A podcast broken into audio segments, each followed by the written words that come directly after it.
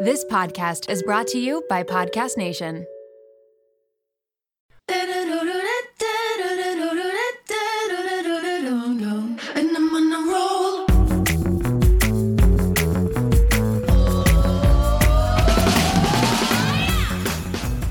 Welcome to the Mom Room Podcast. My name is Renee Reina, and I am definitely the mom friend you have always wanted. In this episode, I am talking to Dr. Alicia Jeffrey Thomas, who is a licensed physical therapist with advanced training in pelvic health rehabilitation. When I was pregnant with Milo, I was so lucky to be able to go see a pelvic floor physiotherapist, and I learned so much about the pelvic floor and why it's so important that we, as moms especially, um, go get checked out.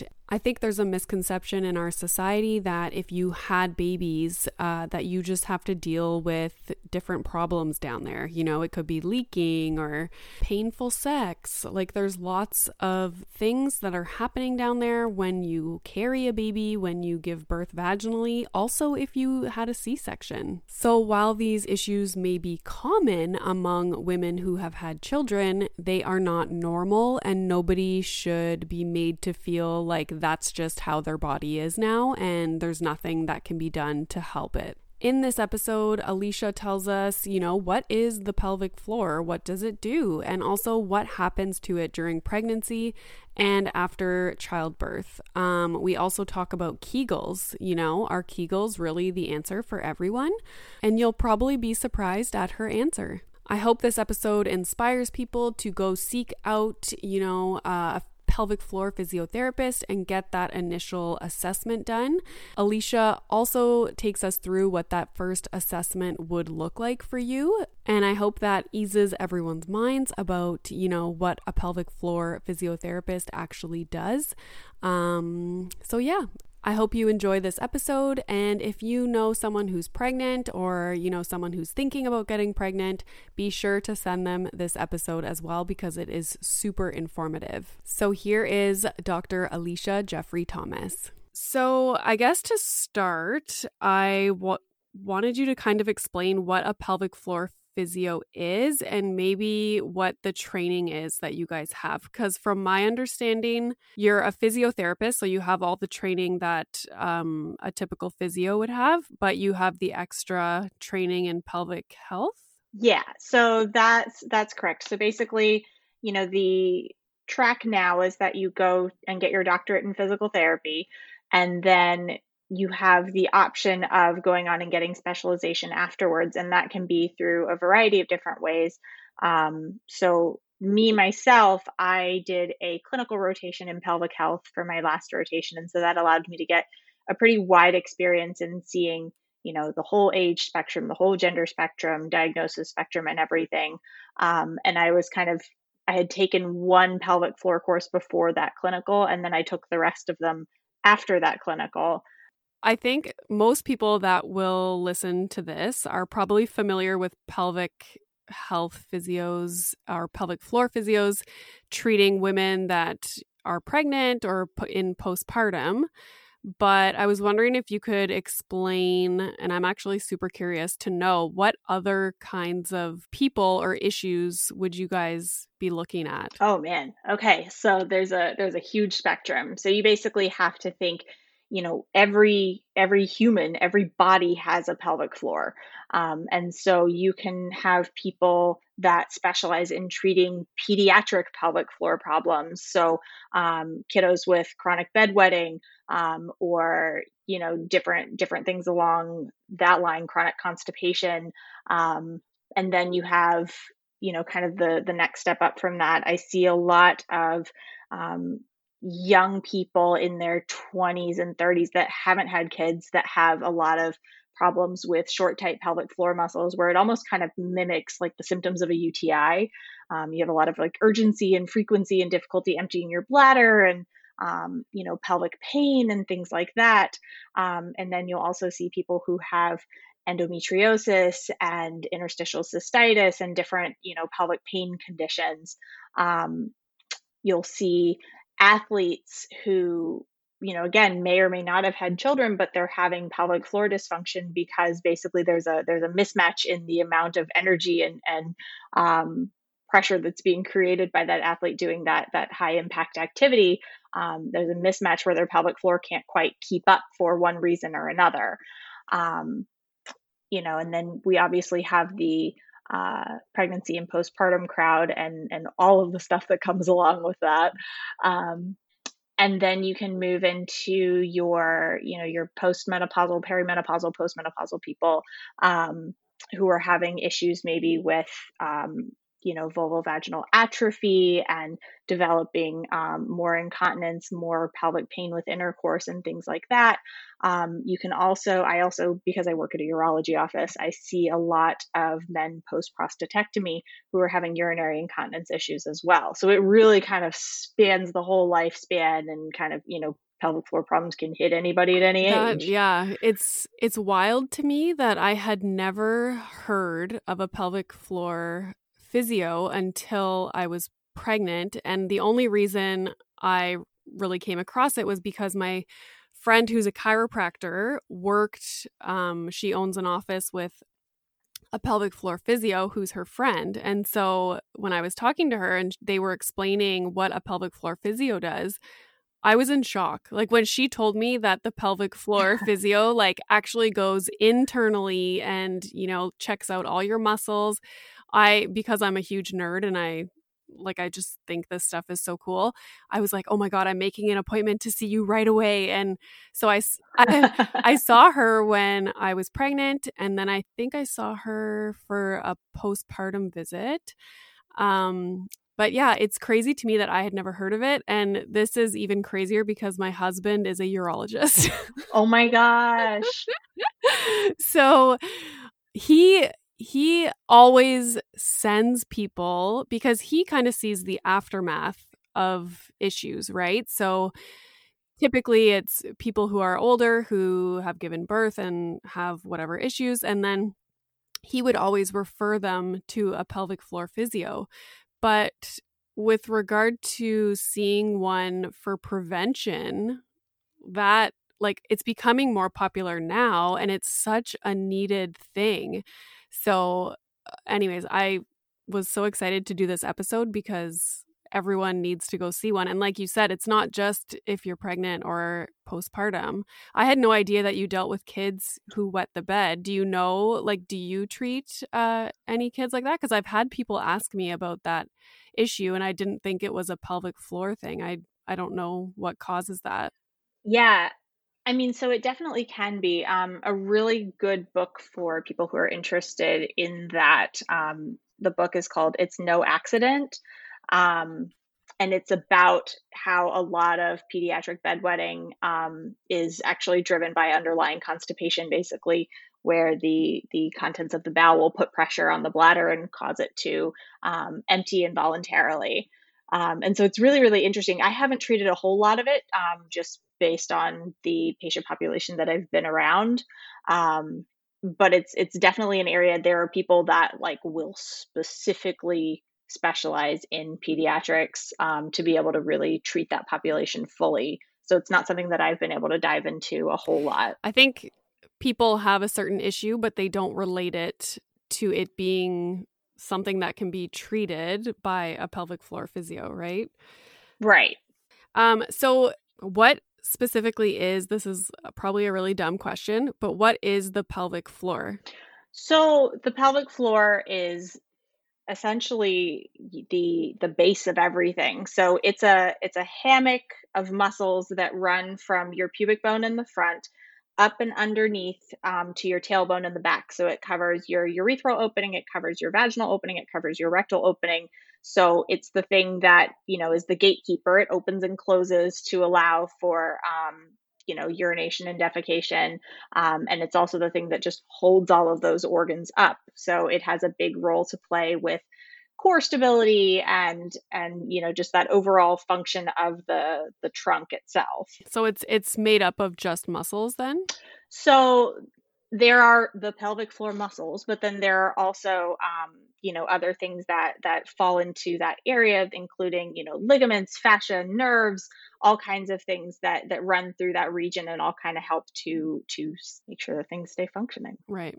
Shout out to Claritin for supporting this episode of the Mom Room and providing me with samples. You know how a lot of people can't leave the house without a water bottle? It's like their emotional support water bottle.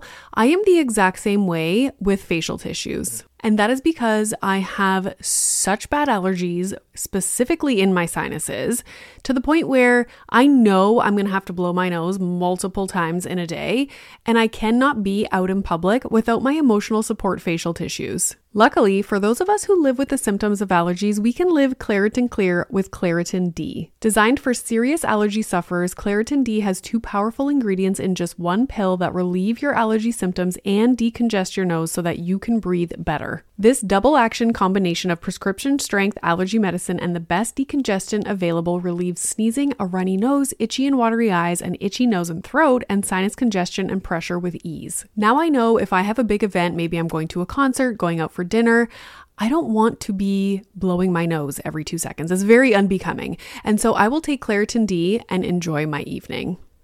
Ready to live life as if you don't have allergies? It's time to live Claritin Clear. Fast and powerful relief is just a quick trip away. Find Claritin D at the pharmacy counter or ask for Claritin D at your local pharmacy. You don't even need a prescription. Go to Claritin.com right now for a discount so you can live Claritin Clear. Use as directed.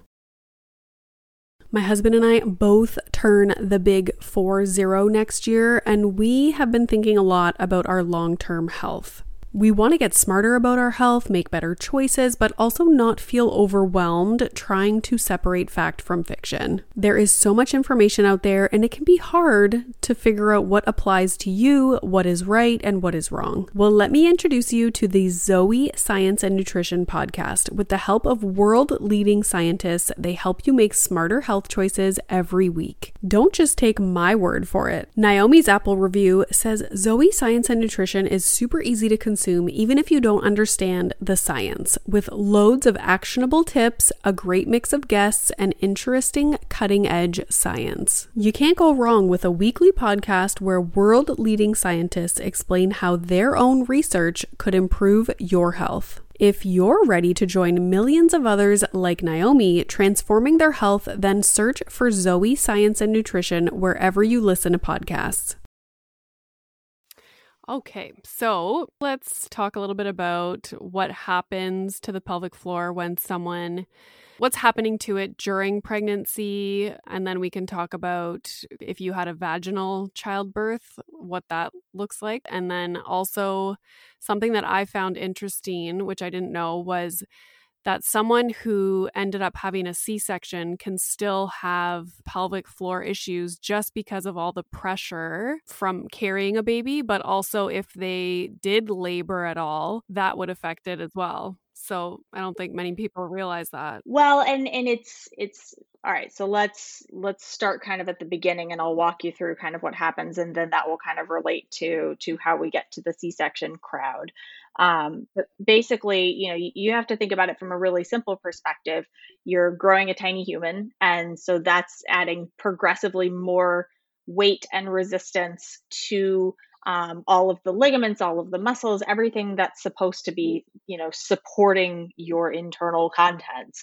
So your pelvic floor muscles have to kind of work overtime, but a lot of times there's, you know, stretch to the ligaments, there's there's stretch to the muscles, and so that's why a lot of times we talk about, you know, coordinating the pelvic floor to work on strengthening to support things. But then also once you get towards the end of pregnancy, you need to be able to get that baby out. And so the focus then kind of switches and we say, okay, can we go in the other end of that range of motion? Are we able to relax and lengthen the pelvic floor muscles to allow for delivery without, you know, holding our breath, bearing down, those kinds of things to to create the force to to allow the baby to exit. Um, so it's it's really kind of you need to have that that full spectrum of muscle action. Yes, we need to be able to contract, but we also need to be able to relax, let go. Um, so is that is that what people or what physios are talking about when they say you know you do the kegel you tighten but it's it's also equally as important to be able to release the kegel properly?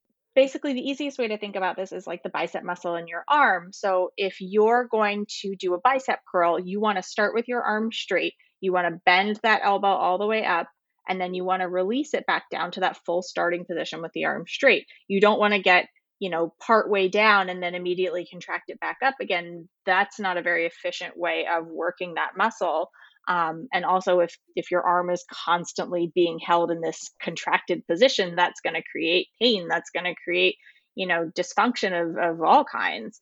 So we want to make sure you know we're moving through that full range of motion with that muscle um, and when it comes to the pelvic floor, that means we contract at the right times when we want to hold back from having, you know, urinary accidents or anything like that, but also that we're able to let go at the appropriate times when it comes down to, hey, we've gone to the bathroom or we need to go to the bathroom or we need to have this baby, you know, and, and being able to get to those lower points of that range of motion.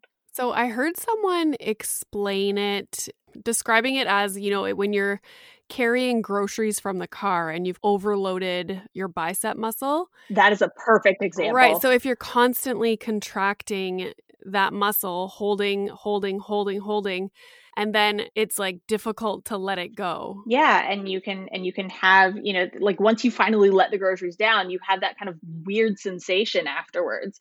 Um and so that that definitely kind of demonstrates a little bit of that that overloading principle that's that's happening during pregnancy um, you know, and, and why we need to make sure that we're we're giving ourselves kind of adequate recovery. For people that have so let's say someone goes to a physio, they're strong down there, they're able to release, um, you know, there's no issues, and then they give birth vaginally.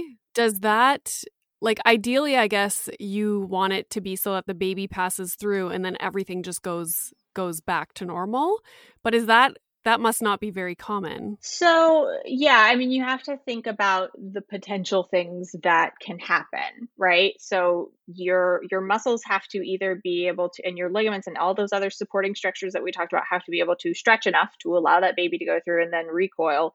Um, but a lot of times due to a variety of factors that doesn't necessarily happen and then we have, you know, tearing or episiotomies or things like that that you know, create a disruption in different layers of the muscle tissue, the sphincteric tissue.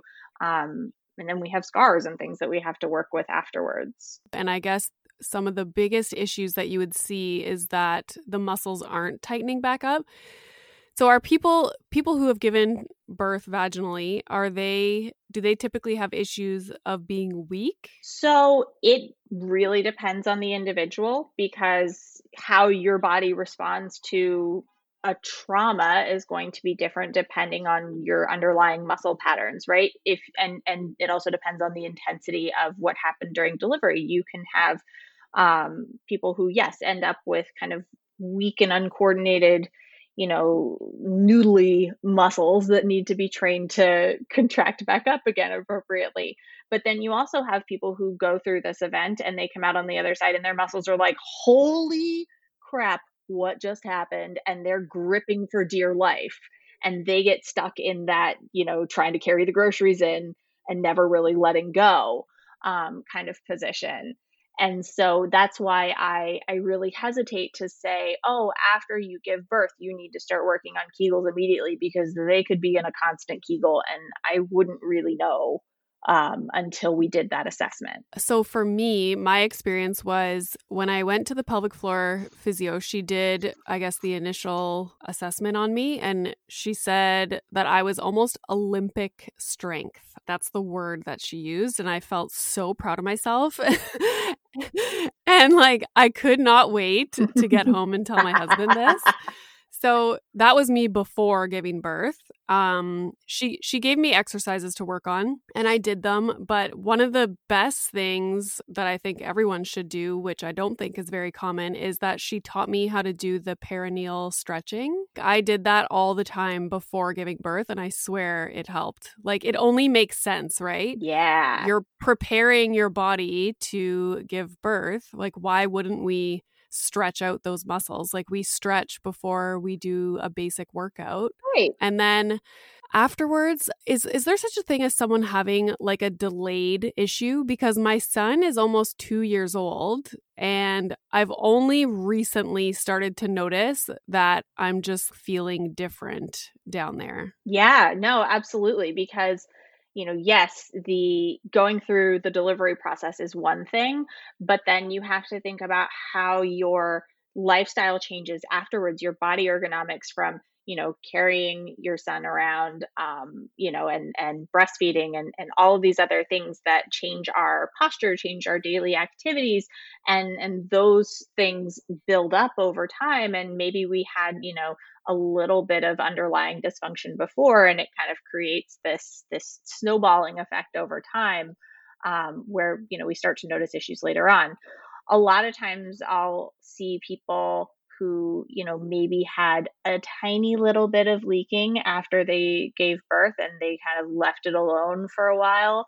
Um, and then they come back, you know, six, seven years later and they're like, okay, this has become a problem now and we need to deal with it. And I don't understand. And that's usually what it is, is it's it's kind of been this this compounded lifestyle change with not really uh, directly addressing what's going on with the pelvic floor and the rest of the body. Right. I guess that makes sense. It's kind of like a chronic issue that just snowballs and keeps going and keeps going and gets worse and worse and worse. So that makes sense. I never had any issues and now all of a sudden I'm I'm finding that I'm I'll go pee, but then I feel like I could go pee again in like 5 minutes. Mm-hmm. It's like the weirdest thing. And I forget what my husband he he thinks that's like dysfunctional voiding. Yeah, I mean, and that could be related to to a few different things. And it's kind of this, you know, you you test a bunch of different things with that. You say, okay, well, if you go back five minutes later, is there a full void there, or is it just a few drops? Like, is it one of those things where our bladder, you know, th- we need to kind of think about toileting posture and muscle relaxation, and how do we actually get the bladder to empty correctly the first time, or is it a matter of your bladder is throwing a temper tantrum and thinking that it needs to go again shortly after you just went? And we need to figure out how to kind of talk to the bladder and be like, no, no, no, it's actually okay. You can, you know, fill back up again.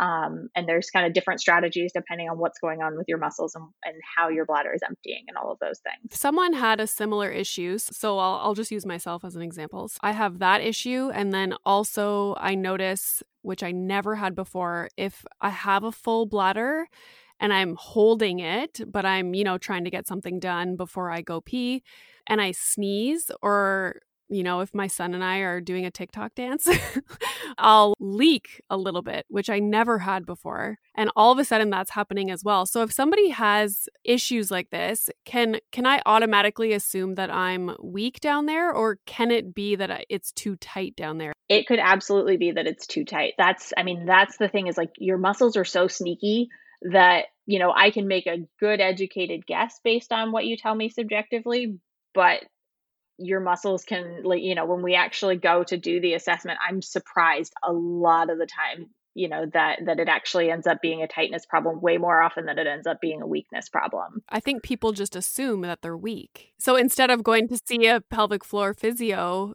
people will just do kegels on their own and it's like well, that might be doing more harm than it's doing good if you're tight. Exactly. Yeah, and and it's one of those things where I feel like we were only ever taught that Kegels, you know, or like pelvic floor equals Kegels. That's the only thing that we ever learned.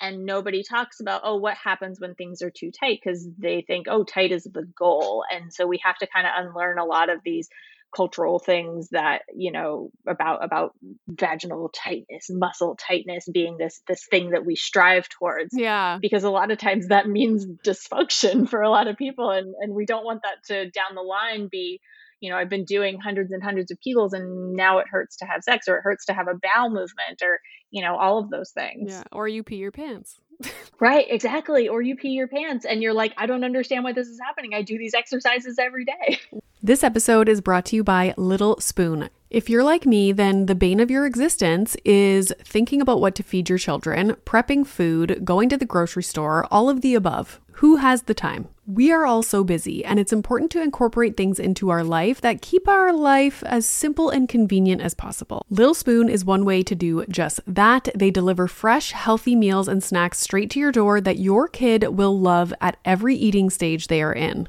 The baby blends are fresh organic baby food from single ingredients to multi textured purees to take the stress out of starting solids. They partner with Clean Label Project to test their blends for 400 plus contaminants, including heavy metals, so you know you're getting good stuff. The Biteables are finger food meals that are cut to size to promote easy self feeding, and they are healthy, balanced, and free of artificial junk. The Little Spoon plates are toddler and big kid meals that are free of junk and they taste amazing. Even the pickiest eaters will love them.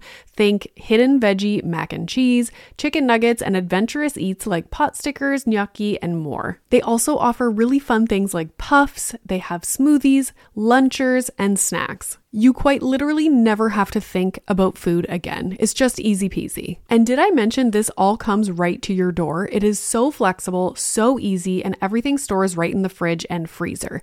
The price is right, the quality is unmatched. You are going to love it, and your kids are going to love it. It is just a huge win for your family.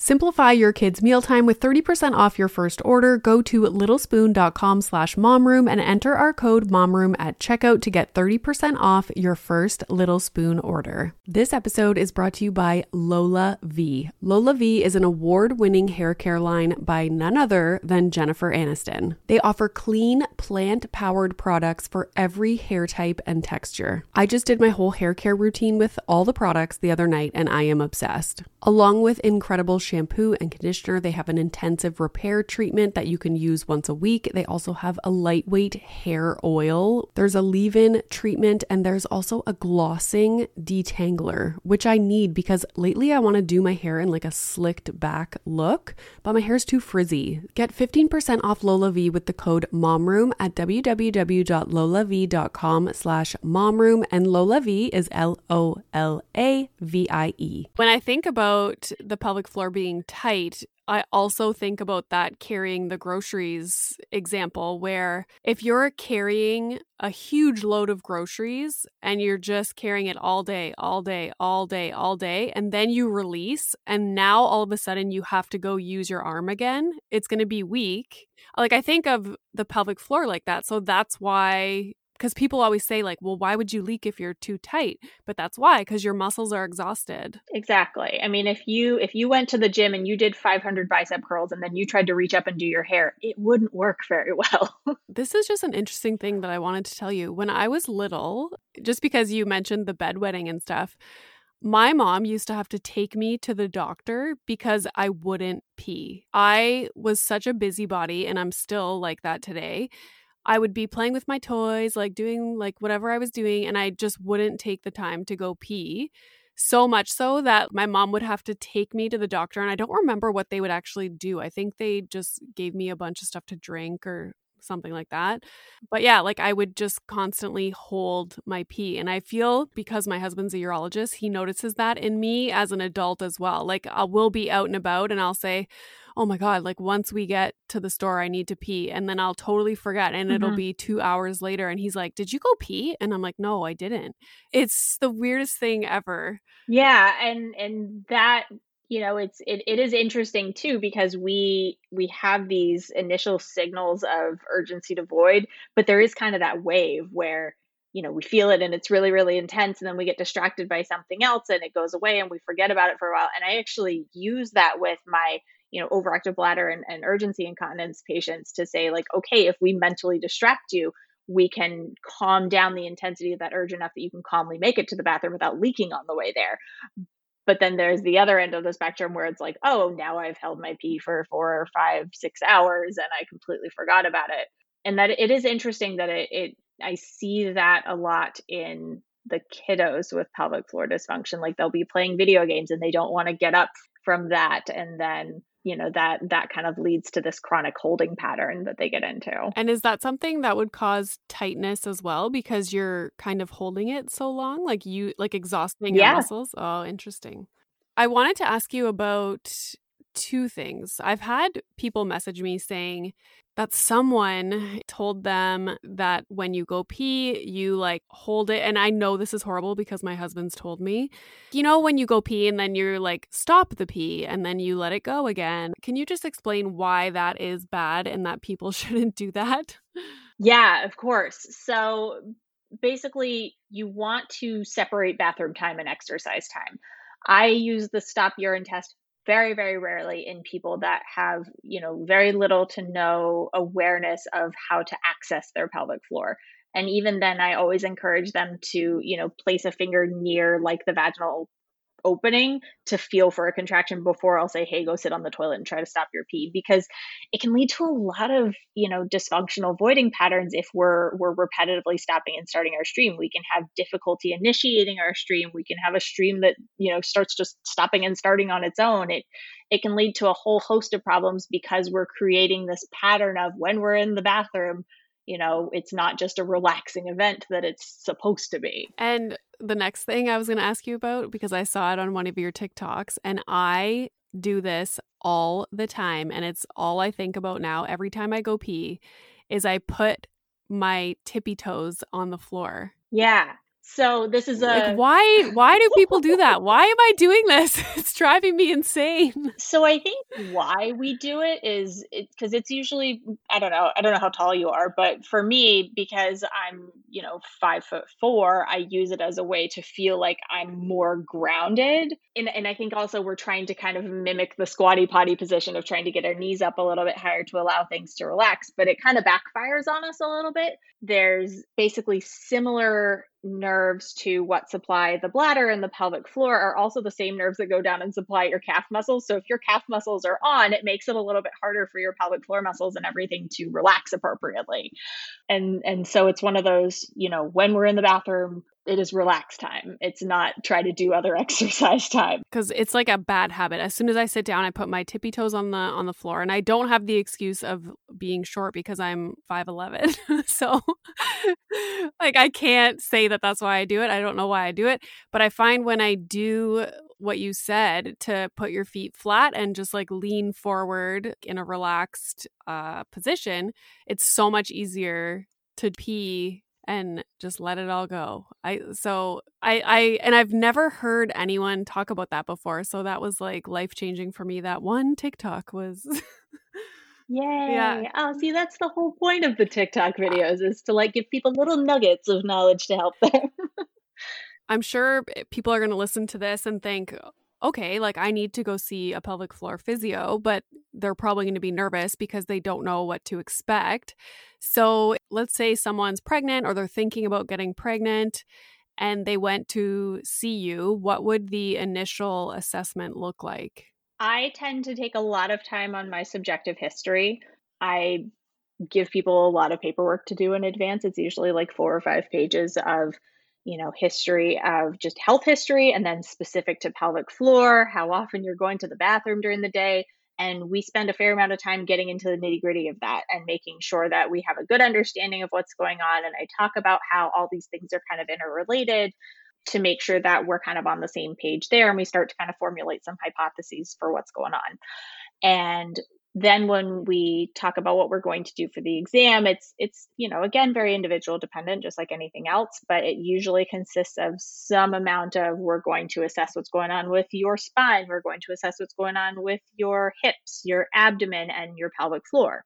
Um, and so the first parts of those look very much like a regular old orthopedic pt visit right? We're screening kind of the same things um, when we get to the pelvic floor exam, it's not an OBGYN exam. So there's no stirrups, there's no speculum, there's no scary stuff. All we're doing is using a single gloved finger to basically assess what's going on with the muscles. Um, so we're assessing muscle tone by gently pressing on the muscles. We're looking at the same things you would look at in any other muscle in the body your strength, your endurance, your coordination, um, all of those things to kind of see how that relates to the things that we've pointed out as potential problems. And then from there, we're able to formulate a home exercise program that may consist of relaxation exercises, it may consist of strengthening exercises, or just education on the first day, just for, for behavioral things to start working on. And that's usually kind of the, the quick synopsis of what happens on day one. Okay, that's perfect. And just to go back to C section, I was wondering if when when someone does go through a C-section, does the actual operation or surgery affect the pelvic floor at all? So it doesn't affect the pelvic floor directly, but you can't think about the pelvic floor as a muscle group in total isolation from everything else. So I like to think about this as you have a canister that's built up of your pelvic floor as the bottom of the canister, your abs and your back muscles wrap around as the sides of the canister, and your diaphragm as the top of the canister. And so when you have a totally intact can of soda, okay, you can stand on it and nothing's going to happen because there's equal pressure being exerted on all sides. Like all walls are intact. If we stab a hole in the side or we pop the top and we step on that same can, it's going to crush because that pressure is going to go wherever that area of weakness is. And so we, you know, if you have a C section, maybe you had um, labored beforehand and so there was some amount of pressure being placed downward and so that may have weakened things even if there wasn't a full delivery happening there. But even in the absence of that we've still kind of disrupted the integrity of the canister and so how we manage that intra-abdominal pressure um, is going to be different postpartum. For people that you see postpartum, what would you say are the most common issues that you that they have? So I would definitely say, you know, the the top things to think about are incontinence. Um, so usually stress incontinence, you know, coughing, laughing, sneezing, jumping, those kinds of things, and being able to feel like they can safely get back into living their life and exercising and all of those things without leaking. Um, the other one that I had just touched on was that uh, diastasis recti, which is the separation between the um, basically between your six pack muscles um, that happens as we progress through pregnancy. And so that's one of those things again that we have to look at, you know, how your body is managing intra-abdominal pressure because that that heavily relates to what's going on with the pelvic floor. Um, if we had a C-section, we've got a scar that we got to work on. If we had tearing or an episiotomy during delivery, we've got a scar that we need to be working on because um, if that scar is left alone, um, then that can kind of you know disrupt how the muscles that attach to that scar are are functioning. And so we want to make sure that at kind of the earliest appropriate moment we're getting our hands on that scar and getting it nice and mobile, making sure that it's not a painful scar, um, so that it's it's not causing problems down the road. Um, a big thing that we run into with you know episiotomy scars or tearing um, scars is that you you end up having some pain with intercourse.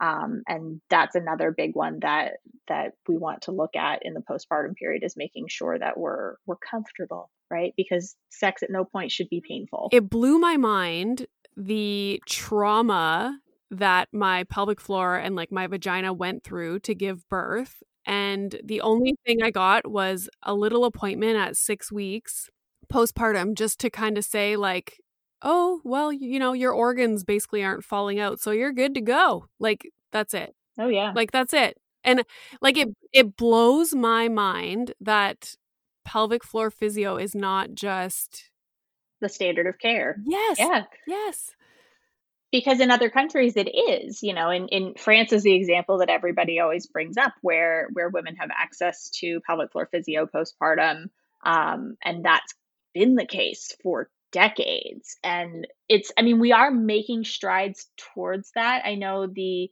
um, the last time that ACOG, which is the American College of Obstetricians and Gynecologists, the last time they came out with their new postpartum recommendations that were updated, I think in 2018, it was the first time that they mentioned pelvic floor physical therapy as something that should be included in the fourth trimester. Oh, I I hope at some point soon because people in Canada and probably where you are as well, people pay out of pocket to see a pelvic floor physio. So if you're not financially in a place where you can pay to have these extra appointments on top of, you know, you have a new baby now to take care of, it blows my mind to think of all the women who right. have just kind of suffered through whatever their issues were postpartum. Like it drives me insane. So, so, so important to be drilling that message home because that's how that's how things become common knowledge is that you know people start talking about it. Nobody talks about their their pelvic floor problems. They make that joke like oh yeah i can't go on the trampoline anymore. Um, but it's not like they talk about their shoulder problem and they talk about the rehab that they've done for their shoulder problem. It's not you know, people are much more willing to talk about things like that. Um, and so it's it's i think it's a, a, cultural shift that we need to be having where we're more okay talking about those things and i think that that's starting to happen um, particularly across all of these social media platforms you see a lot more openness and willingness to talk about those things. I wanted you to let people know where they can find you. So, your social media stuff, where can people find you online if they want to follow your awesome TikToks and your Instagram? So, my TikTok username is still my personal username because I haven't changed it yet. It's Scrambled Jam. And then I co run a pelvic floor, uh, pelvic health page with um, a urogynecologist, uh, Dr. Angel Johnson. We are the Pelvic Health Ladies on Instagram and Facebook. Um, so you can check out any of those sites. I cross post a lot of stuff from my TikTok page to there, but not everything.